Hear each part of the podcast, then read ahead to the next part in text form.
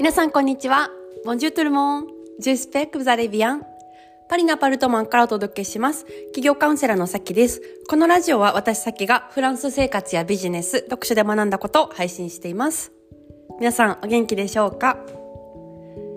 あの、先週はですね、パリにあの、企業の、えー、サロン、メゾンコアクのメンバーが、あの、一部来てくれましてですね、うん、あの、とても楽しい、えー、一週間を過ごしました。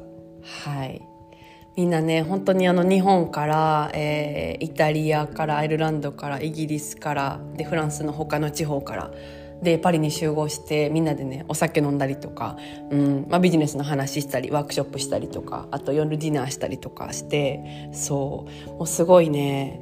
やばかったですね。なんかあのまあみんなでも言ってたんですけどすごい楽しくて一日とかが一瞬で過ぎてなんかあれ今日やったんかなぐらいの速さで過ぎていったんですよね。やっぱり楽しい時ってすごい時間が経つのが早いなっていうのを思いました。うん。そうそうそう。なんか来てくれたあのメンバーとかもあの楽しかったからもオフ会3日ぐらいやりたいみたいな 新しい概念来たと思ってオフ会3日間みたいな。そうそうそう。って思ってそう。すごいなんかねみんなで集まってやっぱ同じ方向を向いてる人たちが集まって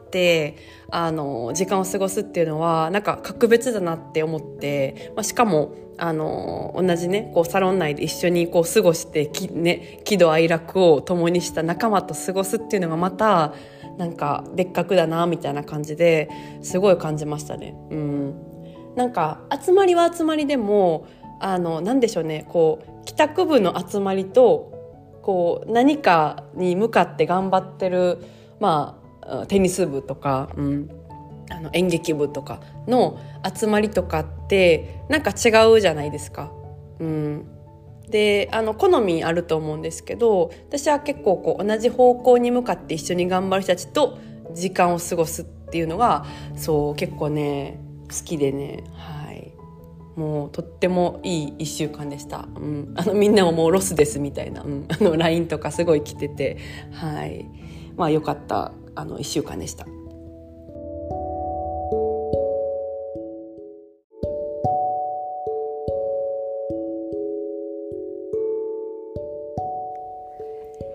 今日のポッドキャストのテーマなんですけれども、初登山者ほどヒマラヤ山脈に登りたいっていう話をしたいと思います。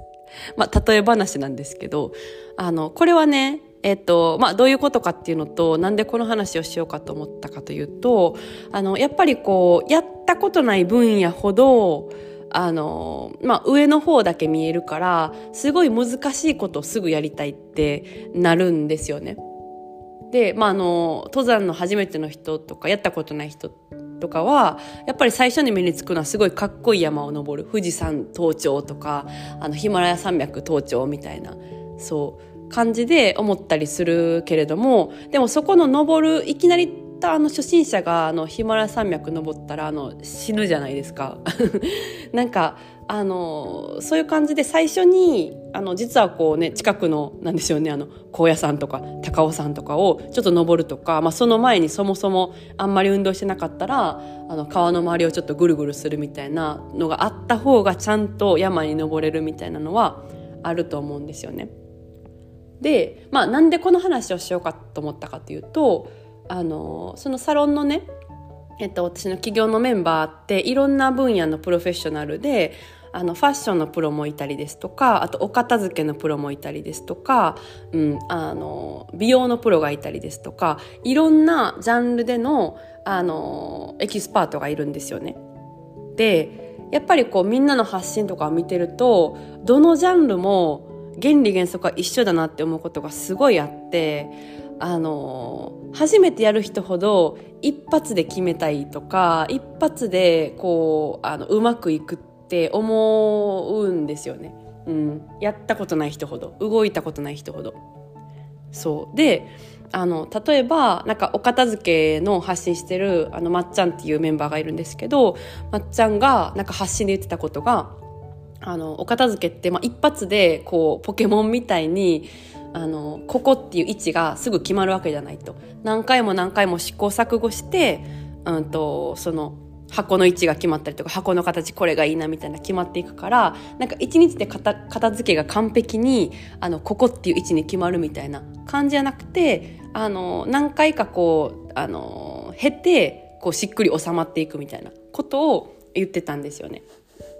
であとなんかあのファッションのことやってるあのメンバーであの香織さんっていう方だったりとかあののどかちゃんっていう方だったりとかいるんですけどなんかその2人もこう似合う服を着ようと思ったらなんか一発でこうパッて見つけれるとか私はセンスがいいがこれがみたいな感じっていうよりかは何回も何回も試着室に行ってきてサイズ感合わせたりとかこの色似合うなっていうのを見たりとかしてあのやっていくうちにこう好きなものとか似合うものを見つけていけるみたいなだからトライとかがすっごい必要だみたいなことを言ってるんですよね。で本当にあの、まあ、ビジネスもそうなんですよね。だからなんかすごいわかるなみたいな感じで思ってて、うん。そうそうそう。あとあの美容のことやってるあのファナっていうあのサロンメンバーもいるんですけど、その方もあの美容の道はね、なんか一発でこうこれが似合うとかメイクできるみたいな。で、一日できなかったらうまいうまくないっていう話じゃなくて、本当に何年も何年も自分の顔を見て、なんかどういうところがこうケアしたらいいかなとかをあの研究して、だんだんこう綺麗な肌とか美しい姿とかができていくみたいなことを言っててなんか本当に全部そうなんですよね。うん、あのやったことない分野ってやっぱりそのうまくいってるとことか綺麗なところとかがあの浮き彫りになって見えるからあなんかこれやりたいとかね、うん、思うと思うんですよ。ビジネスとかもなんでしょうね、まあ、やっぱこう有名になったりして表に出たら初めて人の目につくからああこんな風になんかうまくあの生きたいとか、うん、こんな風にこうちょっとやっていかなかったらあ自分は向いてないとか。じゃなくってもう本当にもうずっとずっと考えてあのいろんなことを試行錯誤して失敗して成功したりしながらもだんだんだんだんあの好きな仕事とか、うん、やりたい仕事とかを見つけていくような感じなんですよね。だからトライの期間とかがすごい必要だしそれがないとなんかあのいきなり大きくなって何かこう問題が起こった時に対処できないんですよね。うん、だしなかなかそのすぐにバンってあのうまくいくみたいなことでどのジャンルでもビジネスもそうだしファッションも美容も片付けとかも、うん、ないっていうのを、まあ、みんなが言ってるみたいにそうそうそうまあ地道なんですよね。地道だからこそ、まあ、楽しいし、うん、あのじっくりこう成長していけるみたいなことがすごいあります。うんでその分野を知らなかったら結構簡単にいけるんじゃないかとか思うんですよ。うん、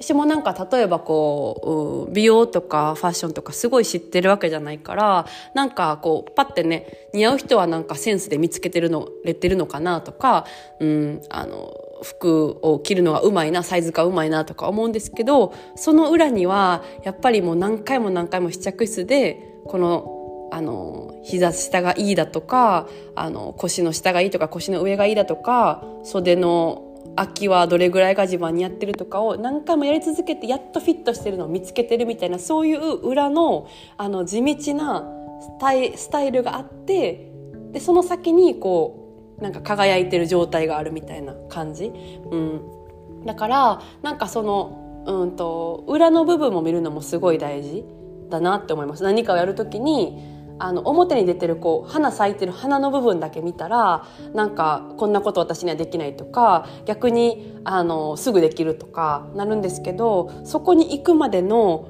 まあ花で言ったら根っこの部分だとか茎の部分とか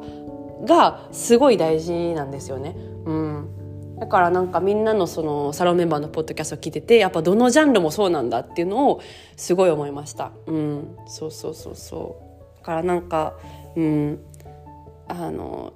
まあ、知らないっていうだけなんですよねただただ。なんか別にそのあの思うのが悪いとかではなくてそうそうそう。やったことないことほどあのすぐできるだったりとかすぐいけるって思うのでうん。あのなんて言うんでしょうね。結構私はあのまあ、ビジネスの成功してる人とかの履歴とか見るのすごい好きなんですよ。最初どんな風に試行錯誤したんかなとかあの YouTuber とかも最初めっちゃ泥臭いことやってんなとか今すごいセンスの塊みたいな人もあの大食い競争とかでこう PV を撮っていって有名になった後に自分の世界観を発揮していってるみたいな人がほとんどだからそのあの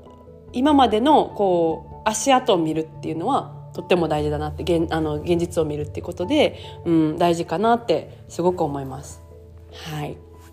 えー、それでは今日はこの辺でお開きということでまた次回のポッドキャストでお会いしましょう。それでは皆さん素敵な一日をお過ごしください。ボンジョーネ、アビアント